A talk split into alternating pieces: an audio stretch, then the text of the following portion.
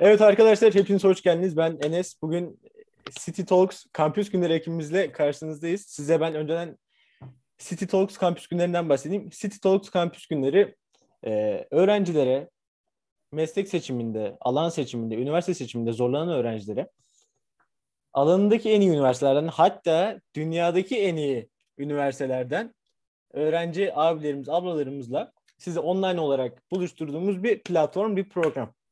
Bugün sevgili Lal Kaplan'la beraberiz. E, Lal Kaplan Harvard'da öğrenci. Ben o zaman direkt nasılsın Lal? Hoş geldin tekrardan.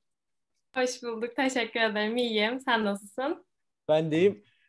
Şimdi normalde insanlar e, bir geminin limana gelip gelmediğine bakarlar aslında. Ama biz daha çok o gemi limana gelirken neler yaşamış, o fırtınaları nasıl aşmış ya da neler yaptı ki o fırtınalara uğramadı. Hani bunlarla ilgileniyoruz. Ben sana direkt en başından bu sürece başlayalım.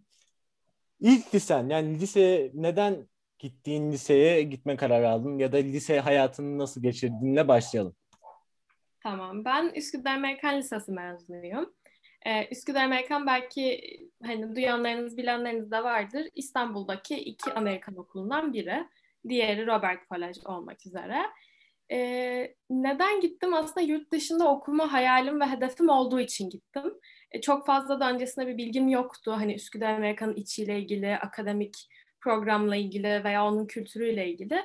Benim zamanımda TEOG vardı. E, ve TEOG'a girmeden de hedefim bir Amerikan lisesine girebilmekti. Zaten iki opsiyonum vardı. Biri Robert, biri Üsküdar. E, Üsküdar Amerikan'ı tercih ettim ben sonunda. Ve benim çok güzel bir lise hayatım oldu. E, tabii ki bu zorluk yaşadım demek değil asla. Bahsederiz zaten çok ağladığım zamanlar da oldu. Gece 3'te 4'te böyle yapamadığım matematik ödevlerine bakıp e, krizler geçirdiğim de oldu ama genel olarak Üsküdar Amerikan'da okumaktan çok memnundum her zaman ve hep derim iyi ki orada okumuşum. İyi ki hani bu kadar zor bir programda dan geçmişim çünkü beni geleceğe hazırladı. Üsküdar Amerikan'a çıkıp yaptığım diğer programları hazırladı. Belki üniversiteye hazırladı. Onu da göreceğiz birkaç aya. Ee, böyleydi yani lise hayatım. Peki Lal sen e, lisede ne gibi projelerde bulundun? E, nelerde başkanlık yaptın? Gönüllü olarak nelere katıldın? Bunlardan bahsedebilir misin biraz? Tabii ben aktif bir lise hayatı geçirdim. Bunu e, elimden geldiğince her zaman söylüyorum çünkü maalesef Türkiye'deki akademik e, programa bakıldığında ya da yurt işte üniversite sürecine bakıldığında çok daha e, akademik bir e, tablo görüyoruz. İşte bir sınava hazırlanıyor. Sınavda ne kadar ne puan alırsanız üniversiteye yerleşiyorsunuz. Fakat yurt dışına böyle değil. Aktiviteler, projeler senin de söylediğin gibi Gökçen çok önemli. Bu nedenle de her zaman elimden gelince aktif olmaya çalışmıştım. E, ben liseye gelmeden evvel, Üsküdar Mekan geçmeden evvel tiyatroyla çok ilgileniyordum. O da okuldaki drama dersleriyle başlamıştı. Özel bir yönlendirmem yoktu. E, fakat TEOG'dan dolayı ara vermiştim. Pek bir şey yapmamıştım. Liseye geçince Üsküdar Amerikan bir Türkçe tiyatro kulübü var ve süper bir ortam. Hem böyle birbirini destekleyen insanlar, hem çok eğlenen insanlar, hem de hakikaten zor işleri başaran insanlar. Çünkü tiyatro yapmak kolay bir şey değil sanıldığı kadar. Ee, orada başladım. Beş sene tiyatro kulübündeydim. Bir sene başkanlığını yaptım. Her zaman da oyunlar, ya beş sene boyunca oyunlarda e, rol aldım. Ondan sonra 9. sınıfta biz bir yıl hazırlık okuyoruz. O yüzden bir yılın sonunda dedim ki ben hakikaten seviyorum bu işi. Çok keyifli. Okul dışında yapmaya başladım. E, Müjdat Gezen'de bir sene tiyatro eğitimi aldım. Kış okulunda bitirdim. E, onunla birlikte dedim ki şimdi biraz İngilizcesini yapayım. Çünkü bizim okulda İngilizce tiyatroda vardı ama ana dilde yapmak her zaman daha kolay oluyor. Hem böyle bir challenge olsun diye İngilizce tiyatroya başladım. Orada kendi yazdığım bir oyun yönettim aslında. Yani e, oyunculuk yapmadım. Onun da nedeni tamamen bir perdelik bir oyun yazmıştım bir ödevim için. Çok da severek yazmıştım. Öyle olunca hocama gösterdim. Tiyatro drama hocamıza. Dedi ki Aa, süpermiş gel bunu e, yapalım yönet. E, çok güzel bir böyle tecrübe oldu. Eğer bunun gibi imkanlarınız varsa okula kesinlikle öneririm. Ee, işte getting out of your comfort zone diyorlar. O konfor alanının dışına çıkmak. Çok klişe artık ama hakikaten önemli. Ee, bunun dışında başka başka bir sürü kulüplerde görev alıyordum. E, topluluk önünde konuşma kulübü vardı. ESU, English Speaking Union diyorlar. Onun kurucu başkanlığını yaptım iki sene. Bir sene TEDx'te e, koordinatörlük yaptım. İki sene başkanlık yaptım. Masa tenisi oynadım beş sene. Keyiften. Yani bunlar üniversite için yapmıyordum. Masa tenisini çok seviyordum. Öyle beş sene takımda oynadım hmm. lisansla. Cello çalıyordum. Fransız Cemyan Kulübü'nün komite başkanlığını yapıyordum. E, keyif aldım, her şeyi deniyordum. E, her şeyde başarılı değildim. Mesela Fransız cemiyanda kötüydüm yani. Fransızcam kötüydü çünkü konuşamıyordum. Ve başkanlık yapmaya çalışıyordum komitede. Bana bir şey soruyorlardı. Diyordum ki bir dakika Google Translate'den bakmam lazım. Ama böyle böyle Fransızcam gelişti tabii.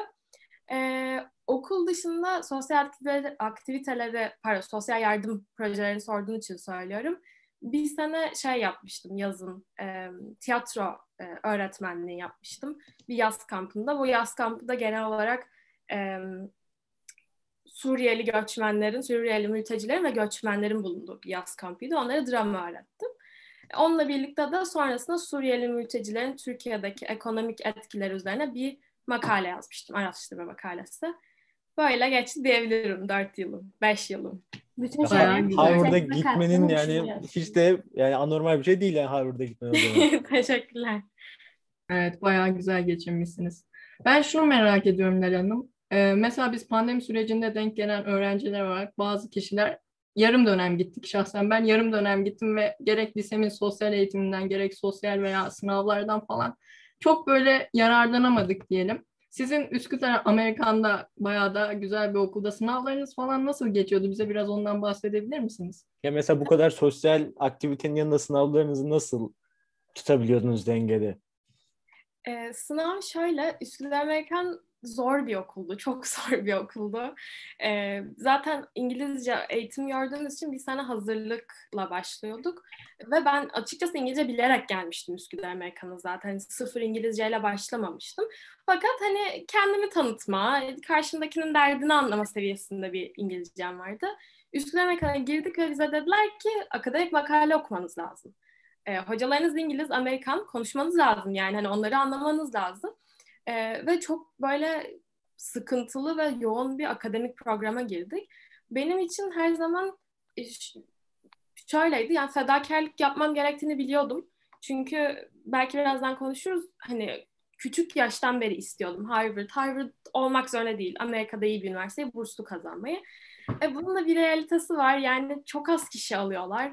50 bin öğrenci başvuruyor. 1800'ünü falan alıyorlar. Yani sizi nasıl seçecekler? Sizin e, onlara gidip bakın ben bunları yaptım. Hani evet derslerim iyi ama bu aktivitelere katıldım, bu projelerin içinde yer aldım deyip bir neden sunmanız lazım.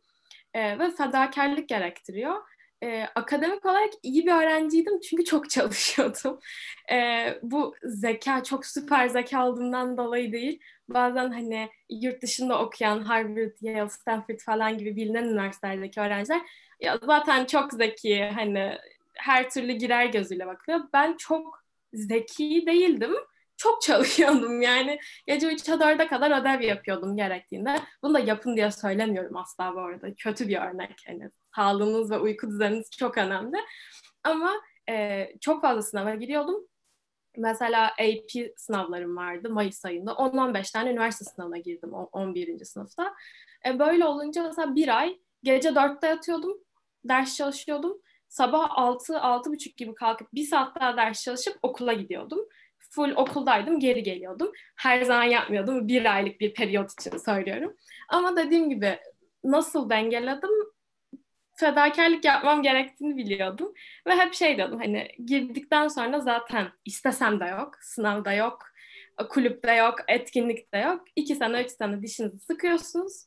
Ee, ve hem akademik olarak iyi bir yere gidiyorsunuz. Hem de o yaptığım aktiviteler bana çok şey kattı yani. İnsanlarla iletişim kurabilme, kendimi iyi ifade edebilme. Bunlar düşündüğünüzden daha da çok yararlı oluyor size ileriki üniversite hayatında. O yüzden e, yaptığım her şey için çok mutluyum. İyi ki yapmışım. İyi ki biraz uykusuz kalmışım.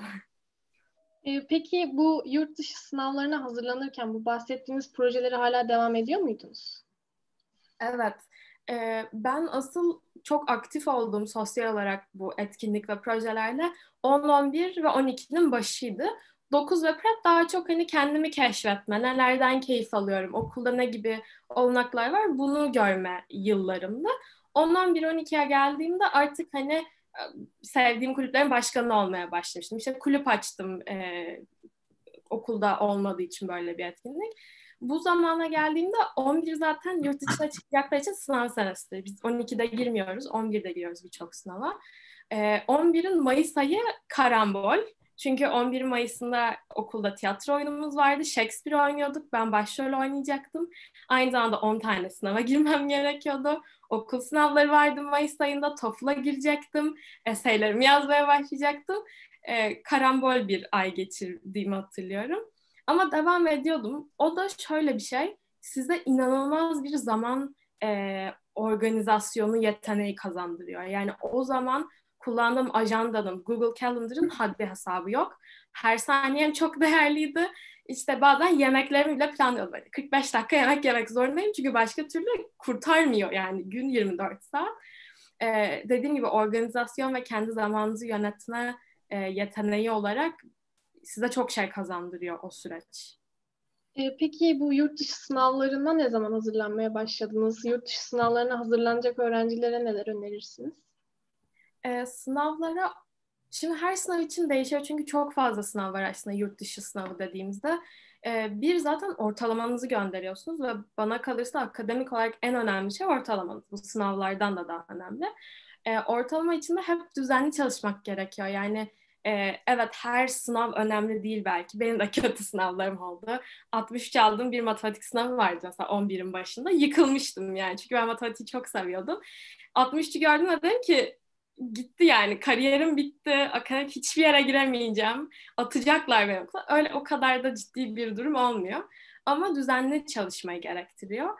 Onun dışında SAT sınavına giriyorsunuz. SAT 11'in başında girmiştim ben. Hani e, bu arada onu da söyleyeyim. SAT sınavına aslında istediğiniz zaman girebiliyorsunuz ve birden çok girebiliyorsunuz. Türkiye'deki sınav gibi değil. Girdiniz, istediğiniz puan gelmedi, bir daha girebiliyorsunuz. Tabii bu şansı elde etmek için de önceden çalışmak ve önceden girmeye başlamak gerekiyor ki e, diğer oturumları değerlendirebilin. 11'in başında e, girmiştim ve 11'in yazında çalışmıştım. Ondan 11'e geçerken.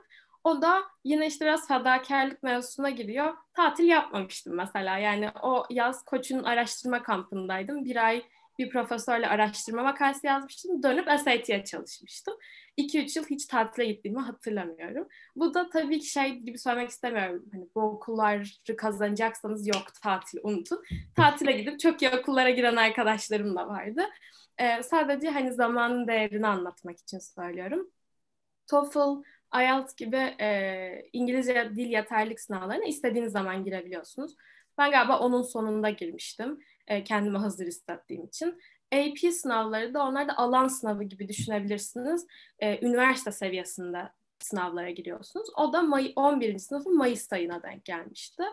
E, onlara da 11'in 11 boyunca çalışmıştım diyebilirim. Çünkü zor oluyorlar biraz. Ben de birazcık bu sınavların içeriklerini sormak istiyorum. İşte AP, SIT, ACT gibi ne tür tarzı sorular çıkıyor ve hani mesela 14-15 tane sınava girdiniz hangilerine girdiniz onlardan bahseder misiniz? E, tabii ilk girdiğim sınav SAT sınavıydı. Sen, senin de söylediğin gibi ACT veya e, SAT'ye giriliyor. E, bunun seçiminde öğrenciler genelde e, kendi kişisel tercihlerine göre yapıyorlar. Okullar için, üniversiteler için bir fark oluşturmuyor. SAT ve ACT sınavları genel olarak İngilizce ve matematik üzerinden veriliyor. SAT'yi ben anlatayım çünkü ACT konusunda çok da bir deneyimim yok. ACT'de buna ek olarak bir de fen bilgisi kısmı oluyor bu arada. E, SAT sınavı İngilizce, verbal ve matematik olarak ikiye ayrılıyor. Verbal'ın içinde reading, okuma kısmı ve writing, grammar kısmı oluyor. Matematikte e, bizler için yani Türk öğrenci için kolay bir matematik. Hani böyle şok olursunuz. E, işte tek bilinmeyen denklemler falan soruyorlar. Onlara giriyorsunuz. Daha sonra IELTS ya da TOEFL dil yeterlilik sınavı istiyorlar. Eğer yabancı öğrenciyseniz dediğim gibi ben hani Amerikan lisesindeydim ama yine benden de istediler. Herhangi bir e, şey olmuyor. İnisiyatif kullandıramıyor, kullanmıyorlar bu konuda. E, ben TOEFL'a girmeyi tercih etmiştim. Yine kişisel bir şey, hiçbir farkı olmuyor. E, TOEFL dil yeterlik. Hatırlamıyorum bile ne yaptığımı. Yani okuma vardı, writing vardı. iki tane daha part vardı. E, dinleme sınavı vardı. Zaten ilgilenenler internette bir sürü onların deneme practice testleri oluyor. Son olarak AP sınavlarına girmiştim. AP'lerle demin dediğim gibi üniversite seviyesinde alan sınavları oluyor. Ee, AP'ler asıl çok fazlaydı. Ben toplam galiba 12 AP falan almıştım. Bu çok normal ya standart bir şey değil bu arada. Bazı arkadaşlarım 2-3 AP sınav aldı. Bazıları 10-11 aldı. Biraz hedeflerinize göre değişiyor diyeyim. AP'lerde ben calculus almıştım. İleri seviye, en yüksek seviye matematik e, dersi. İstatistik, psikoloji, e, makro ve mikroekonomi, environmental science diye bir çevre bilimi sınavı gibi böyle farklı farklı alanlarda aldım hatırlıyorum. Bir de söylemeyi unuttum. SAT subject'lere giriyorsunuz. SAT subject'te SAT'in alan dersleri. Onlar bir tık daha kolay oluyor IP'lerden. Ee, orada da matematik ve biyoloji alıp göndermiştim yanlış hatırlamıyorsam ve kimya. Öyle keyiften sevdiğim için girmiştim. Şu an subject'ler kalktı bu arada. Başvuracaklar varsa benim bildiğim kadarıyla artık subject istemeyecek okullar. Böyle. Peki şimdi e, sınavlar bayağı fazla sınavları hazırlanırken mesela Türkiye'de hani YKS hazırlanırken TYT denemeleri, işte 40 günde TYT, AYT denemeleri, paragraf denemeleri, problem kitapçıkları falan hani bir sürü kaynak var. Ee, sen bunları hazırlanırken internetin dışında kaynakları işte e, yurt dışından sipariş mi ettin yoksa farklı bir yolları var mı? Onları merak ediyoruz açıkçası. Tabii. E, Birçok yolu var fakat dediğiniz gibi e, bir Türkiye'de olan kaynak bolluğu yurt dışındaki üniversiteler için maalesef yok. Çünkü Türkiye'de bu sınavlara hazırlanan küçük bir kesim yani hani öyle milyon milyon YKS girecek kadar öğrenci yok. E, böyle olunca şöyle yapmıştım e, yurt dışından kitap söylemek istiyorsanız biraz pahalıya geliyordu. Şu an değişmiş olabilir. Ben 3 sene önce falan girdim bunlara. E, fakat biraz pahalıydı işte kargosu, Amazon'dan söylemesi falan. O yüzden e, kitap söylemek yerine bizim okulda bu kitapların olduğu küçük bir kütüphane vardı. O oradan alıp fotokopi çektiriyordum. Bunu yani illegal bir şey galiba. Ne kadar söylemeliyim bilmiyorum ama hepimiz kitap alıp fotokopi çektirmişizdir diye düşündüğümden dolayı çok da üstünde durmuyorum. E, bu şekilde alıp çalışıyordum. E, arada sadece kitabı alıyordum. Eğer kolay bir konuysa, bir konuya bakacaksam oradan okuyordum, not çıkarıyordum yanına. Yeterli oluyordu. Ve en büyük dostunuz internet tabii. Burada başka çözüm yolunuz yok. E, YouTube'da bir sürü e, kanallar oluyor. YKS için de var bildiğim kadarıyla matematik kanalları, kimya kanalları falan. Aynı şey yurt dışı sınavları için de oluyor. Or oralardan çok çalışıyordum. Kan Akademi ücretsiz, süper bir kaynak. Soruları da çok iyiydi.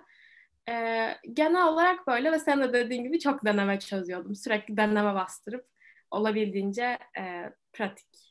Bunlar İngilizce ama değil mi? Hani kaynakların... Tabii. Yani evet. e, zaten o sınava herkes giriyor. Bütün dünyadaki aynı sınava gidiyorsunuz öğrencilerle ve her şey İngilizce.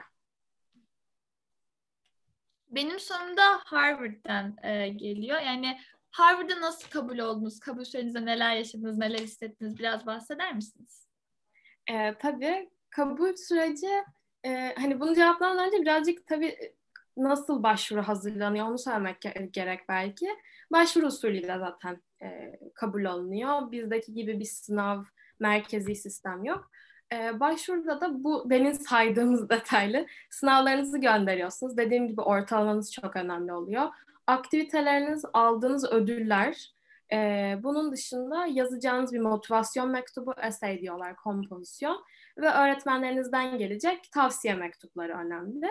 E, bazı okullar, özellikle Ivy League denen bu işte sarmaşık ligi okulları, Harvard'ın da içinde bulunduğu e, en iyi okullar diyeyim e, genelde mülakata çağırıyor sizi. Tabii pandemiden dolayı değişti galiba süreç ama ben mülakata girmiştim. E, bunları yolluyorsunuz ve ondan sonra artık biraz şans, biraz e, art, yani neyse onun adı değerlendiriyorlar ve size geri dönüyorlar. Ben hep yani hayalim hep Harvard'da okumaktı ve herhangi bir okula değil, yani Harvard'da okumak istiyordum. Ee, çok rasyonel bir nedeni yoktu. Yani şu şu yüzden Harvard diyemiyordum. Hayatımda hiç Harvard'a gitmedim bu arada. İlk kez gideceğim. E, biliyorsunuz Amerika biletleri öyle İzmir'e gidip gelmek gibi değil yani. Hiç gidip seyahat edememiştim oraya.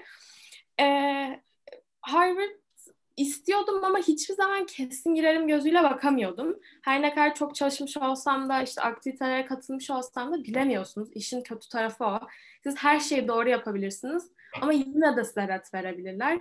Çünkü birazcık da institutional needs denen bir şey var. E, ilgilenenler varsa internetten araştırabilir. Her okulun sizin elinde elinizde olmayan e, baktığı bazı özellikler var. Bu işte ırkınız, e, cinsiyetiniz, e, işte inandığınız din olabilir, konuştuğunuz dil olabilir. Bu şekilde diverse bir student body oluşturmaya çalışıyorlar. Böyle olunca bazen dediğim gibi sizin elinizde olmayan sebeplerden de kaçabiliyor kabul mektubu. Bu nedenle hiç ben kesin gireceğim diye düşünmemiştim. Fakat tabii çok umuyordum. Ben erken başvuru yaptım. Kasım 1'di galiba yanlış hatırlamıyorsam son başvuru tarihi. Erken başvuruda genelde kesin istediğiniz bir okul varsa erken başvuruluyor. Hem şansınız artabiliyor hem de daha önceden alıyorsunuz cevabı. Ben erken başvuruda deferlendim. Defer'de şöyle bir şey. Ne kabul diyorlar ne red diyorlar. Bir daha değerlendireceğiz. Normal başvuruyla size geri döneceğiz diye bir cevap geldi. Bizim şansımızda benim başvurduğum sene Türkiye'deki herkes defer aldı. Kimseyi erken başvuruda kabul etmediler. Bu ilk kez yaşanan bir şey. Normalde her sene birkaç Türk öğrenci alınır erken başvuruyla. Ee, ben ondan sonra vazgeçtim Harvard'dan. Dedim ki giremiyorum yani olmadı. Şansımız yaver gitmedi. Çünkü defer'dan Harvard'a girme istatistiği çok çok düşük. Ee, böyle olunca başka okullarda mutlu olmaya baktım. Ee, başka bir burs aldım University of North Carolina'dan. Oraya beni sağ olsunlar uçurdular, kampüsü gezdim falan. Bu gibi durumlarda biraz diyorsunuz ki tamam ben her yerde mutlu olurum yani. Çok da önemli değil Harvard ya da Yale ya da Princeton neyse artık. E, ve benim için çok büyük bir şok oldu Harvard'a girmem. Düşünün o gün 7 üniversite açıklandı. Gece iki buçuk üç bu arada. e, saat diliminden dolayı. Üç de annem, ben en yakın arkadaşım bakıyoruz kabullere. E, 7 üniversiteyi açacağım. Harvard'a en sona koydum çünkü eminim giremeyeceğime. Dedim ki hani hiç moralimi bozmayayım bari ilk açıp e, üzülmeyeyim. Çünkü biliyorum onu açıp red gördüğüm an ağlamaya başlayacağım. Diğer üniversiteleri açtım. Onlardan kabul alamadım ki hani daha olasıydı e, istatistik olarak. En son Harvard'da açtım ve kabul aldım. E, yani sonra çok bağırdık. Komşumuz yukarı çıktı falan diye. Böyleydi yani benim kabul sürecim. Peki e, benim sorum yine bu başvuru süreciyle ilgili. Bazı üniversitelere ya da sanırım hepsine referans mektubu yazılıyor. Bu referans mektubunda siz neler yazdınız, nelerden bahsettiniz? Hani e, örnek olsun diye bahsedebilir misiniz? Tabii. Referans mektubundan kastım yazılan kompozisyonlar mı, motivasyon mektubu da Evet, evet. Tamam. Ee, kompozisyon süreci şöyle, e, birden fazla kompozisyon yazıyorsunuz, onu söyleyeyim, bir tane değil. Bir tane kompozisyonun adı Common App Essay. O bütün üniversitelere giden ortak bir yazı çalışması.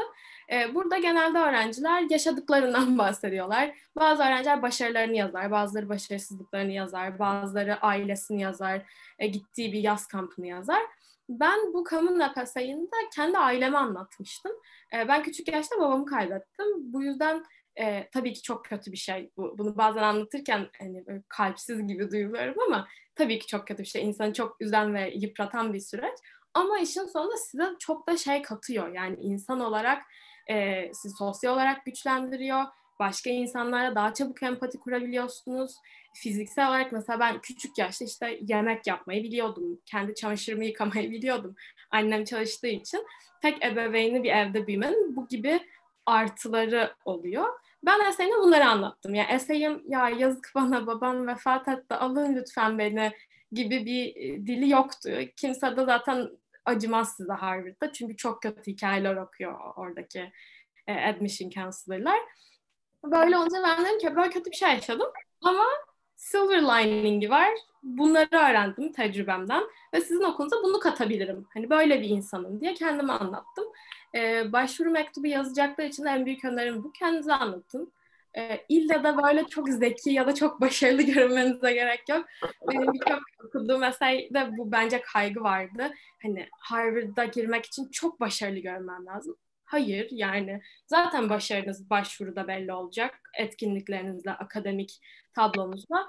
Üzerine bir de bakın ben bunu yaptım, bakın ben bunu başardım hayatımda demeye gerek yok. E, Common Up böyleydi. Diğer eseylerinde de şey oluyor, supplemental eseyler. Onlar da küçük küçük, daha kısa e, yazı çalışmaları. Valla ben yaklaşık 50 tane falan supplemental yazmıştım. Çünkü 25 okula başvurdum. Hepsinin ikişer tane e, falan essay vardı. E, en çok yazdığım essay extracurricular essay denen aktivite essayiydi. Burada da yaptığım aktivitelerden bahsetmişim. Tiyatro benim için neden önemli? Niye bu kadar değer veriyorum? Farklı tiyatronun dallarından bahsetmiştim. Böyle genel olarak. Ee, peki bu Harvard'ı kazandığınızda, kazandığınız gün ne, ne hissettiniz sonrasında mesela? Çok çılgın bir deneyimdi. Umarım gerçekten herkes yaşar. Bu Harvard olmak zorunda da değil. Yani Türkiye sınavına girecekler için de hani o çok istediğiniz ve çok beklediğiniz bir şeyi başarmış olmanın verdiği mutluluk ve heyecan inanılmaz. Bir de yıllardır düşünüyorsunuz. Ben o kadar e, takıntılı demek istemem çünkü yanlış bir laf ama o kadar istiyordum ki girmeye böyle Harvard vlogları izliyordum YouTube'dan. Housing Day vlog, işte Moving Day vlog, vlog falan. izleyip ağlıyordum yani. Bir Housing Day vlog izleyip ağlayıp annemin yanına gittiğimi biliyorum. Annem dedi ki niye ağlıyorsun yani ne oldu? Dedim çok istiyorum, inanılmaz istiyorum ve giremezsem çok üzüleceğim bu kadar uğraşıp. Ee, o çok mutluluk veriyor. Yoksa bu Harvard olmuş, işte Yale olmuş, Boğaziçi olmuş, İTÜ olmuş fark etmiyor yani. Herkes Harvard'a girmek isteyecek diye de bir kural yok. Bu benim için çok değerli bir hedefti. Ee, dediğim gibi çok enteresan hissediyorsunuz yani. O mesela uyuduk gece sabah 5'te falan uyuduk mecburen. Ee, kalktım işte arkadaşlarımdan böyle yüzlerce mesaj, tebrikler şöyle olmuş böyle olmuş. Onun da ayrı verdiği bir keyif ve mutluluk var. Çünkü arkadaşlarım da en az benim kadar sevindiler. Aile de aynı şekilde.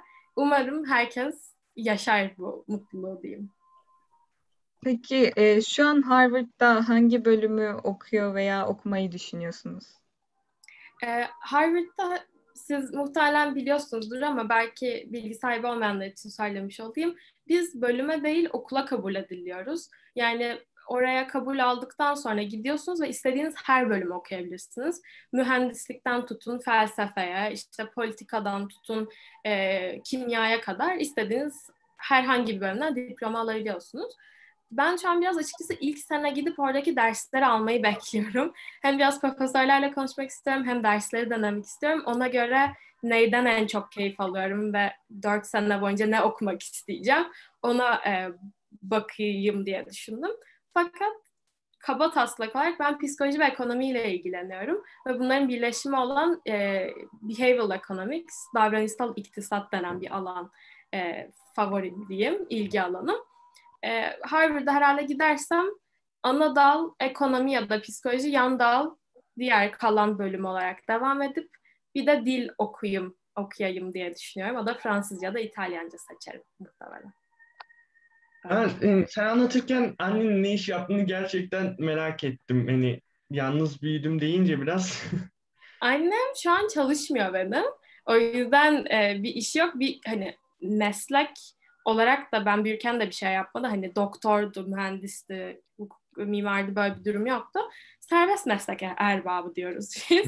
e, böyle yani. Peki hani Harvard'ı isteme sebebin neydi? Hani etkilendiğin bir şey mi oldu gibisinden? Evet, film izledim. Şaka değil. Good Will Hunting diye bir film var. Çok güzel bir film. Matt Damon oynuyor e, ve işte bir hademenin hayatı anlatılıyor. Harvard ve MIT arasında geçiyor film. Ee, bu hademe işte üstün zekalı bir çocuk, bir genç. Muhteşem bir film ve orada Harvard gösteriliyor arkadaşlar. MIT ve Harvard kampüste geçiyor. Yurt odaları gösteriyor, derslikler var falan. Bildiğimiz oradan geldi. Yoksa asla bir rasyonel açıklamam ya da işte annem beni Harvard şeyleriyle büyüttü falan. Zaten öyle çok akademik bir aileden gelmiyorum ben. E, izlerken konuşuyorduk annemle. Dedi ki kızın dedi burası dünyanın en iyi okullarından biri. Ve öyle başladı Harvard'a girmek istemem. Öyle. Peki Harvard'ın burs ve yurt imkanları nasıl? e, burs imkanları, önce yurttan başlayayım daha kolay anlatması. Yurt imkanları birinci sınıflar herkes yurtta kalıyor. Zorunlu bir şey bu ki bence süper bir şey. Çünkü kampüste, kampüs çok güzel. Yurtlar da çok güzel. Bir de insanlarla tanışmanız ve kaynaşmanız açısından süper bir e, fırsat tabii. Birinci sınıflar freshman dorms adı altında birinci sınıf yurtlarında kalıyor. E, yani geldiğinizde oda arkadaşınız da başka birinci sınıf oluyor. E, ve şöyle ben geçen sene bu sürece biraz başladığım için e, biliyorum. E, geçen sene galiba Haziran, Temmuz aylarında bize bir survey yolladılar, bir anket. O anketi doldurduk. Anket de şey, işte genelde sabah kaçta kalkarsınız? Nasıl insanlarla zaman geçirsiniz? Odanızda çok ses olsun mu yoksa e, sessizliği mi tercih edersiniz? Bunları cevapladık ve bize eşleştirdiler. Ee, siz seçmiyorsunuz oda arkadaşınızla. Harvard'da bununla ilgilenen bir grup insan var. O anketleri okuyup ya bu ikisi çok iyi anlaşır bunları koyalım yan yana falan diyorlar. Ve bu şekilde eşleşip gidiyorsunuz. Orada belli oluyor kimde kalacağınız. Ee, birinci sınıf böyle. 2, ee, 3 ve 4'te de birçok öğrenci yurtta kalıyor. Çünkü dediğim gibi yurtlar güzel e, ve Boston pahalı bir şehir. O yüzden muhtemelen bir ev kiralamak daha pahalı diye düşünüyorum. Yurtta kalınıyor. Bunlara da upperclassmen dorms deniyor. Upperclassmen'larda da yanlış hatırlamıyorsam 12 ya da 13 tane ev var. Ev gibi düşünün yani yurt gibi değil ev e, tipi yerler. Her evin kendi çalışma odası var, mutfağı var, e, işte gerekirse küçük bir yemekhanesi var ve bunlar bildiğimiz e, Harry Potter'ı biliyorsunuzdur. Harry Potter'daki gibi her evin bir amblemi, bir maskotu, bir şarkısı, e, oluyor ve bu evlerde kalıyorsunuz. Herkes kendi evinin iyi olduğunu düşünüyor falan. Evler arada yarışıyor, işte turnuvalar falan düzenleniyor. Böyle küçük bir Harry Potter e, camiası öyle söyleyeyim. Yurt bu şekilde. Burs olanakları e, Amerika'da burs iki şekilde veriliyor. Biri ihtiyaç bursu, financial aid, biri e, başarı bursu, scholarship, merit scholarship. Harvard Merit Scholarship vermiyor. Yani bir başarı bursu alamıyorsunuz. Bu da bence Türkiye'de en çok bilinen yanlışlardan biri. Sanki burslu gittiğinizde hani siz süper bir öğrencisiniz de burs verilmiş gibi anlaşılıyor. Halbuki öyle değil. Süper bir öğrencisiniz. Harvard'a girdiğiniz için iyi bir öğrencisiniz. Burstan dolayı kaynaklanmıyor bu. Eğer aileniz Harvard'ın e, ücretini ödeyemeyecek bir durumdaysa Harvard size veriyor zaten bu bursu, ihtiyaç bursu şeklinde. E, ve bayağı uzun bir süreç var. Bir sürü belge gösteriyorsunuz. E, uzun bir başvuru dolduruyorsunuz burs için. Değerlendiriyorlar. Yanlış bilmiyorsam ki kontrol edin ilgilenenler 60 bin dolar altındaysa ailenizin yıllık geliri %100 bursa e, hak kaz burs almaya hak kazanıyorsunuz. Dolar malum zaten Türkiye'deki çok az aile 60 bin doların üzerine kazanıyordur diye düşünüyorum. E, tabii ki işte eğer ev, ev, araba, başka şeyler varsa bunlar da e, göz önünde bulunarak size bir burs paketi veriliyor. Ben tam burslu okuyan bir öğrenciyim Harvard'da ve emin olun birçok Türk tam burslu okuyor. E, bu burs eğitim masrafınızı karşılıyor, yurdu karşılıyor, yemeği karşılıyor uçak biletlerinizi karşılıyor ve her semestr size bir miktar, cüzi bir miktar para veriyorlar. Bu paranın da amacı taşınma masraflarınızı karşılayabilmeniz için. Yani Harvard her şey düşünmüş. Diyor ki siz yeter ki gelin, girin. Biz finansal olarak size ve ailenize gereken desteği sağlayacağız. O yüzden e, ben şu ana kadar hep söylüyorum. Param yok diye Harvard'a girdim ama gidemedim. Hiç duymadım. Peki bu bursların sonradan değişme olayı olanağı var mı? Ya da başka diğer üniversitelerde en azından bilgin varsa başarı bursu veren üniversitelerde bu bursun değişme olanağı var mı? Mesela bir senesi başarısız geçti, bursu yandı gibi bir şey var mı? Ee, üniversite üniversiteye ve burstan bursa değişiyordur. Harvard için söyleyeyim her sene yenileniyor burslarımız. Ben hatta geçen gün yaptım. Her sene bursa yeniden başvuruyorsunuz. Bunun da nedeni şu e, biliyorsunuzdur Harvard'dan böyle çok iyi startupçılar, işte e, şeyler Bill Gates'ler falan çıkıyor yani. Harvard'dayken zengin olma ihtimalinize karşı her sene bu başvuruyu yeniden yaptırıyorlar size. Fakat ailenizin ve sizin yıllık geliriniz 60 bin dolar altındaysa hala yine bursu veriyorlar. Yani herhangi bir risk yok. Bir sene aldım, ikinci sene hiç burs vermedi. Ee, dediğim gibi ben Harvard'da ortada kalanı hiç duymadım. En kötü şöyle olur e, istediğiniz miktar gelmez. Financial Aid Office'te yazarsınız. Hani bu kadar vermişsiniz ama bizim bunu karşılayacak bir ekonomik durumumuz yok. Belgelerle kanıtladığınız sürece e, bursta e, yükseltmede yapıyorlar miktarda. Onun dışında diğer okullar e, okuldan okula değişiyordur Melek. O, ona yani eminim. Çünkü ben mesela bir başarı bursu dediğim gibi almıştım. University of North Carolina'nın Morehead Kane bursu. Bunları da ismen söylüyorum ki hani ilgilenenler varsa belki internetten araştırmak ister diye. E, Morehead Kane bursu 4 senelik bir burs. Mesela onda garanti 4 sene alacaktım bu bursu. Yine %120 tam burs şeklinde yani yurt, yemek, e, eğitim masrafları, özel ihtiyaçlarınıza kadar karşılıyorlar yani bir parça para veriyorlar size. Atıyorum temizlik malzemesi almak istediniz, makyaj malzemesi almak istediniz. Bunun gibi ihtiyaçlar için. E, bu dört sene garantiliydi mesela. Bazı merit scholarship'ler yani bazı başarı bursları garantili oluyor. Bazıları e, yenilemeli oluyor. Ama finansal bir durumumuzda değişiklik olmadığı sürece e, burslar yenileniyor. Onunla ilgili bir sıkıntı çıkmıyor. Peki Lale abla farklı kültürel ortamlara gireceğin için heyecan duyuyor musun? Evet. Çok heyecanlıyım. Ee, çünkü şöyle yani Türkiye'de aslında yaşadığımız için biz farklı insanlar görmeye alışık bir kültürüz. Farklı politik görüş, farklı dini görüş, farklı hayat bakışı, e, sosyoekonomik durum. O yüzden e, ben Amerika'da mesela geçen sene bir şey için gittim, yaz okulu için gittim. Orada da onu da söyleyeyim Chicago'nun Summer School'u burs veriyorlar. Ben de burs alıp gitmiştim. Yine başarı bursu gitmek isteyenler için e, çok güzel bir financial aid programı var. Oraya gittiğim mesela şunu fark ettim. E, farklı kültürlerle iletişime geçmek bizim için kolay. Yani bir Amerikalı için mesela çok enteresan geliyor. Ben mesela Türk'üm deyince diyorlar ki nasıl yani Türksün? Diyorum ki bayağı Türk'üm hayatım boyunca. Türkiye'de yaşadım, İstanbul'da yaşadım. Çok enteresan onlar için. İşte yememiz, giyinmemiz, e, bizim kültürümüz, e, yaptığımız şeyler, geleneklerimiz bana o kadar enteresan gelmemişti. E, onun dışında insan çok geliştiriyor başka kültürlerle e, buluşmak, e, onlarla iletişim kurmak. O yüzden heyecanlıyım. Biraz da korkuyorum. E, niye korkuyorum? Çünkü Amerikalılar tabii bir kültür karması oluyor. Ben mesela küçük bir örnek vereyim. Oraya gittiğimde şaka yapamadım. Ve ben normalde komik bir insan olduğumu düşünüyorum. Yani arkadaşlarım mesela şaka yapmayı severim ve güler insanlar bana. Amerika'da şaka yaptım kimse gülmedi bana. Hani benim şaka olarak düşündüğüm şeyleri onlar şaka olarak algılamadı. Aynı şekilde onların şakalarını ben asla algılayamadım bir şey diyorlar diyorsa ben kalıyordum hani komikim diye. Bence değildi çünkü. Ee, böyle şeyleri çok yaşıyorsunuz. Aynı şekilde konuşma, muhabbet. Ben düşünün arkadaşlarımla ne konuşurum? İşte Türkiye'de olan bitenleri konuşuruz. Dedikodu yapacaksak yaparız. İşte geçen gün şuraya gittim, bunu yaptım, şununla konuştum diye hayatımızdan bahsederiz. Ben oraya gittim ilk muhabbetim Taylor Swift mesela oturduk Taylor Swift konuştular ve ben dedim ki niye bununla bu kadar ilgileniyoruz? Neden yani? Taylor Swift şu albümü çıkarmış buraya. Niye hani Taylor Swift ne alaka? Ee, böyle şeylerden korkuyorum ama güzel bir adaptasyon süreci tabii. Orası da öyle. Peki Lal illaki biliyorsunuz Harvard'ı bu kadar araştırdın, okuyorsun artık. Oradaki sosyal imkanlar nasıl, neler? Orada da eminim çok fazla kulüpler, şeyler, çok fazla şansım vardır.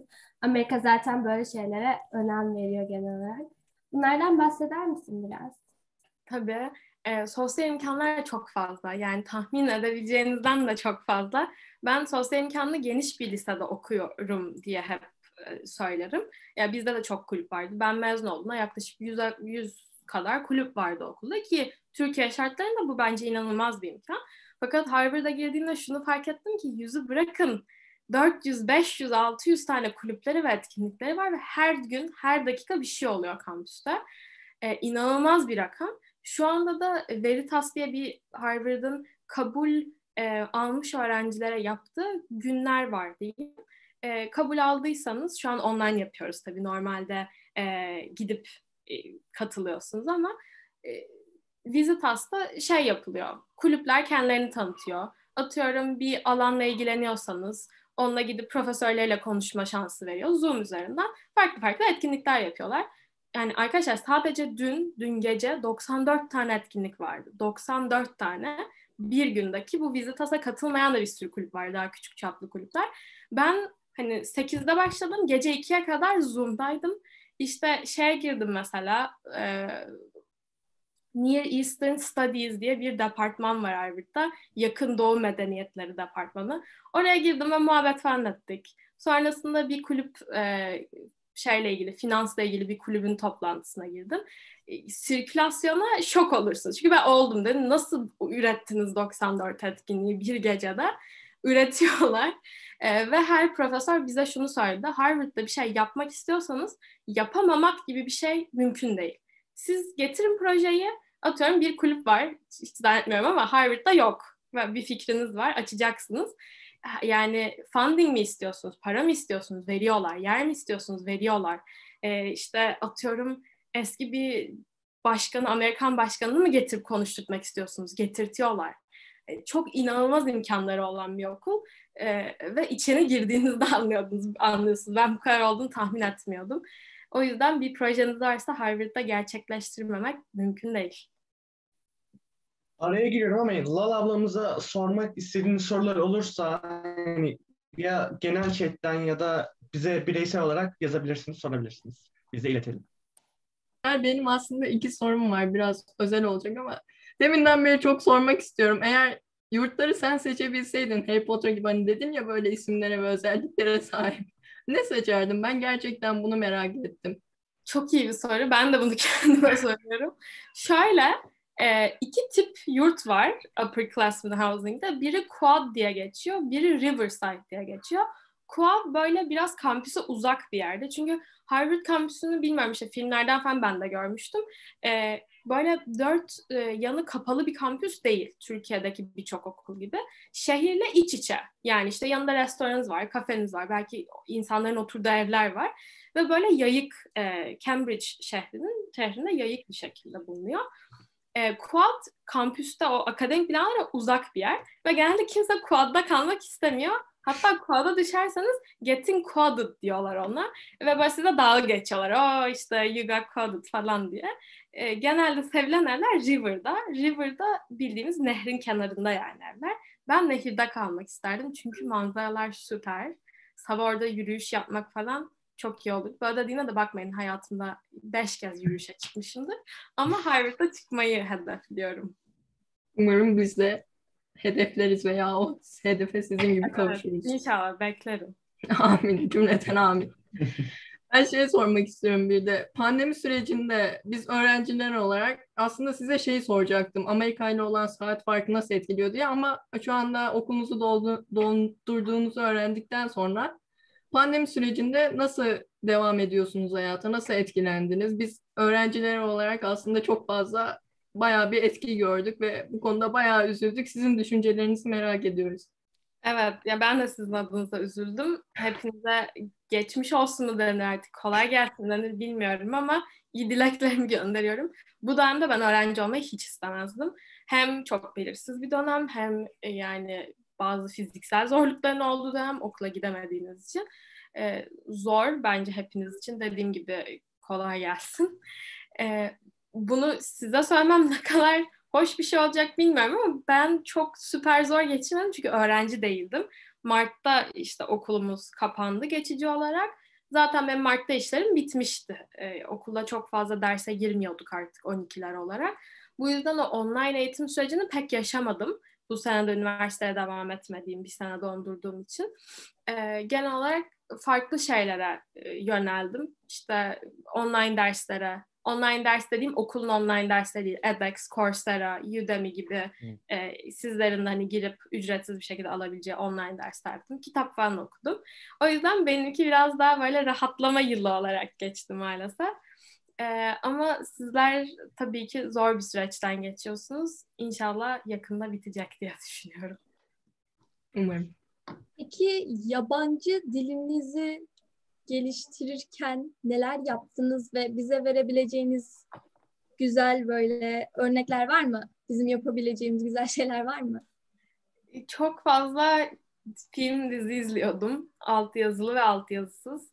Ee, şöyle yani ben açıkçası çok doğru konuşmak gerekirse küçük yaştan beri İngilizce eğitimi görüyordum.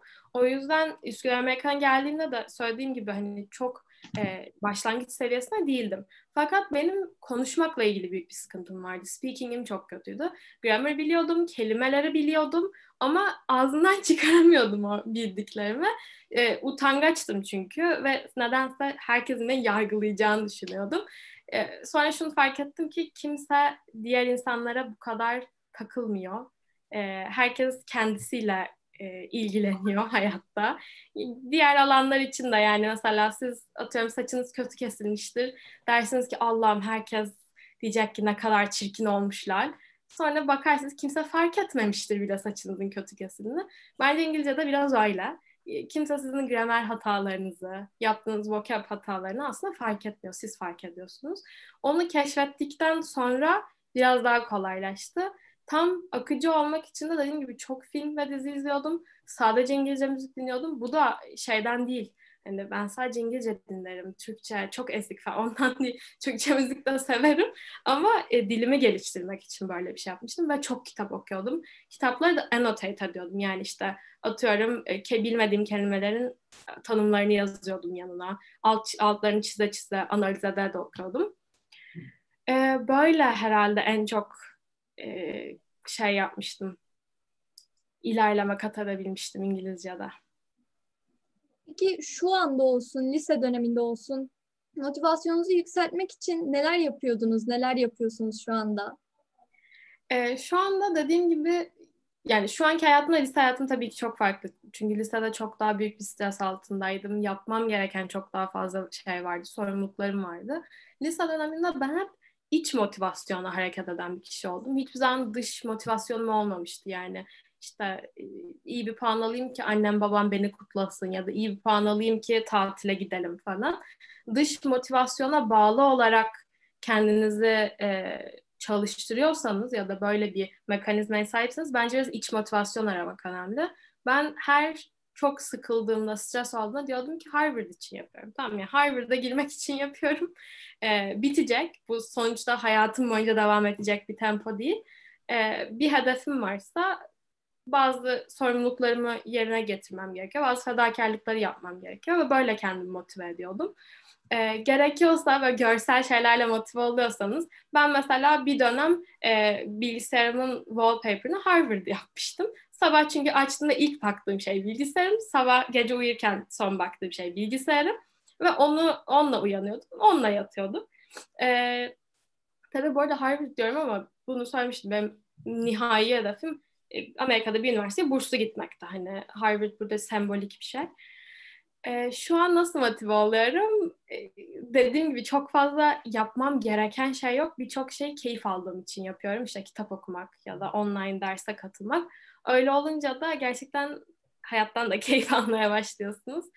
E, bu sürece geldiğinizde zaten muhtemelen e, daha da keyifli olacak her şey ve çok da motive olmaya ihtiyacınız kalmayacak.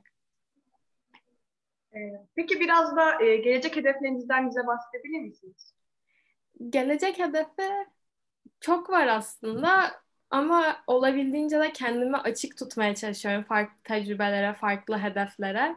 Çünkü bu zamana kadar çok sabit bir hedefim vardı. Demin de bahsettiğim gibi. Artık daha e, açık hedeflerim var. Daha özgürüm bu konuda. Çok şanslıyım. E, en büyük hedefim harbiden mezun olmak inşallah. E, istediğim bir bölümle mezun olmak. Çünkü şu an en benim için önemli kararlardan biri diploma alacağım programı seçecek olmam. Ekonomi, psikoloji. Bunun dışında ben özellikle Türkiye'deki kadın hakları ile ilgili çalışmalar yapmak istiyorum. Çünkü okuldayken de bununla ilgileniyordum. Daha çok işte akademik makaleler okuma, yorumlama, işte profesörlerle konuşma düzeyindeydi. Artık biraz daha aksiyona geçme belki Harvard ve sonrasında e, bir proje olabilir, bir gönüllülük projesi olabilir, bir vakıf, dernek. Bu şekilde özellikle Anadolu'daki bu eğitim, cinsiyet, eğitimde cinsiyet eşitsizliği üzerine çalışmak istiyorum. Ee, ve ben araştırmayı seviyorum. Yani okulda kalmak e, en büyük hayallerinden biri. Bu Harvard olabilir, başka bir okul olabilir. Eğitimi ve öğrenmeyi çok sevdiğim için dediğim gibi araştırmacı olarak ya da profesör olarak okulda kalmak hedeflerim arasında. Şimdi yeni bizim kendi soracağımız sorular. Teşekkür ederiz. Yani biraz daha seyirci sorularına geçiyoruz. Bize yani önerebileceğiniz dizi veyahut da kitap var mı? Türkçe olsun, İngilizce olsun. Ee, var. Dizi olarak ben şu an Friends izliyorum. Yeniden bir beşinciye falan bitecek herhalde. Friends de bu arada e, gülüyorum ama bence özellikle dil öğrenmek isteyenler için süper bir dizi. Çünkü sürekli bakmak ve kanalize olmak zorunda değilsiniz. Ee, hani sitcom komedi sonuçta. O yüzden e, çok benim keyif alarak izlediğim bir dizi. Daha böyle ağır bir şeyler izleyeceğim diyorsanız ben Manifest diye bir diziyi çok seviyorum. E, o da hatta galiba yeni bölümleri çıkacak şimdi. Manifest'te duymayanlar için böyle bir uçak kazasını e, ele alıyor. İşte uçak kazasıyla birlikte kaybolan insanlar e, oluyor vesaire. E, çok çok enteresan bir dizi. Özellikle böyle supernatural, işte doğaüstü olaylar, belki biraz fizik kuramları bununla ilgileniyorsanız onun için çok iyi bir dizi. Kitap olarak ben genelde non-fiction yani kurgu olmayan kitap okumayı seviyorum. Ee, özellikle şimdi okuldan da ayrı olduğum için kurgu olmayan kitaplar daha çok hoşuma gidiyor. Ee, kurgu olmayan Nudge diye bir kitap önerebilirim. Dürtme Türkçe adı. Ee, davranışsal iktisat kitabı insanların neden tam rasyonel olmayan kararlar verdiğini e, irdeliyor ve çok kolay okunan bir kitap. Yani böyle ekonomi kitabı gibi değil. Hikayeler, küçük e, paylaşımlar şeklinde. Ekonomi sevenler için Free Economics e, yine çok başlangıç seviye kolay okunan, okunan bir kitap. Kurgu da benim en sevdiğim kitap Cesur Yeni Dünya. Okumayanlara öneririm. 1984'e benziyor biraz. E, çok çok güzel bir kurgusu var. Enteresan bir kitap bayağı. Öyle. Ee, diğer bir seyirci sorusu da Postgraduate Studies bahsetmiştin sanırım adı geçti ama detaylı bilgin var mı? Bahsedebilir misin? Postgraduate e, yüksek lisanstan bahsediyorlar herhalde. Çok az bir bilgim var çünkü ben hep hani lisans hazırlandığım için postgraduate nasıl girilir ya da işte gereklilikleri nedir çok bilmiyorum. Sadece Harvard'ın e, bayağı zengin bir postgraduate eğitimi olduğunu biliyorum. Çünkü şimdi ben mesela Harvard College'da okuyacağım lisans eğitimi için. Fakat Harvard'ın içinde çok fazla e, diploma var diyeyim. İşte Kennedy School var mesela, Medical School, tıp okulu var, hukuk fakültesi var. Ve bunlar ayrı ayrı hani lisansı bitirdikten sonra postgraduate olarak gideceğiniz, gidebileceğiniz, e, alabileceğiniz eğitimler diyeyim. Harvard özelinde hepsinin ayrı gereklilikleri olduğunu biliyorum. Bir de başvuru süreci için lisansa benzer olduğunu duydum e, gereklilikler bakımından. Evet. Arkadaşlarım başka sorumuz kaldı mı seyircilerimizden gelen? Kalmadı. Yok. Çok güzel. O zaman e, sevgili seyircilerimiz ve sevgili Lal bugün Lal bizimleydi. Çok efsane bir program geçirdik. Hani Harvard'ın içinden girdik. Evet. Yüksek lisansından çıktık. Efsane bir programdı. Çok kendimize de hani birçok e, şey kattık. Çok teşekkür ederiz Lal. İyi ki bugün bize katıldın. Hani iyi ki bugün bu programa geldin. Katıldığın için sana çok teşekkür ederiz. Ben teşekkür Geri ederim. dönüş sağladın ve e, kırmayıp geldiğin için çok teşekkür ederiz. Tabii ki. Çok evet. sağ olun bu arada düzenlediğiniz için. Beni de çok güzel ağırladınız. Hepinize başarılar diliyorum. Teşekkür ederiz. Görüşmek üzere. Sağlıklı kalın. Hoşçakalın. Görüşmek üzere.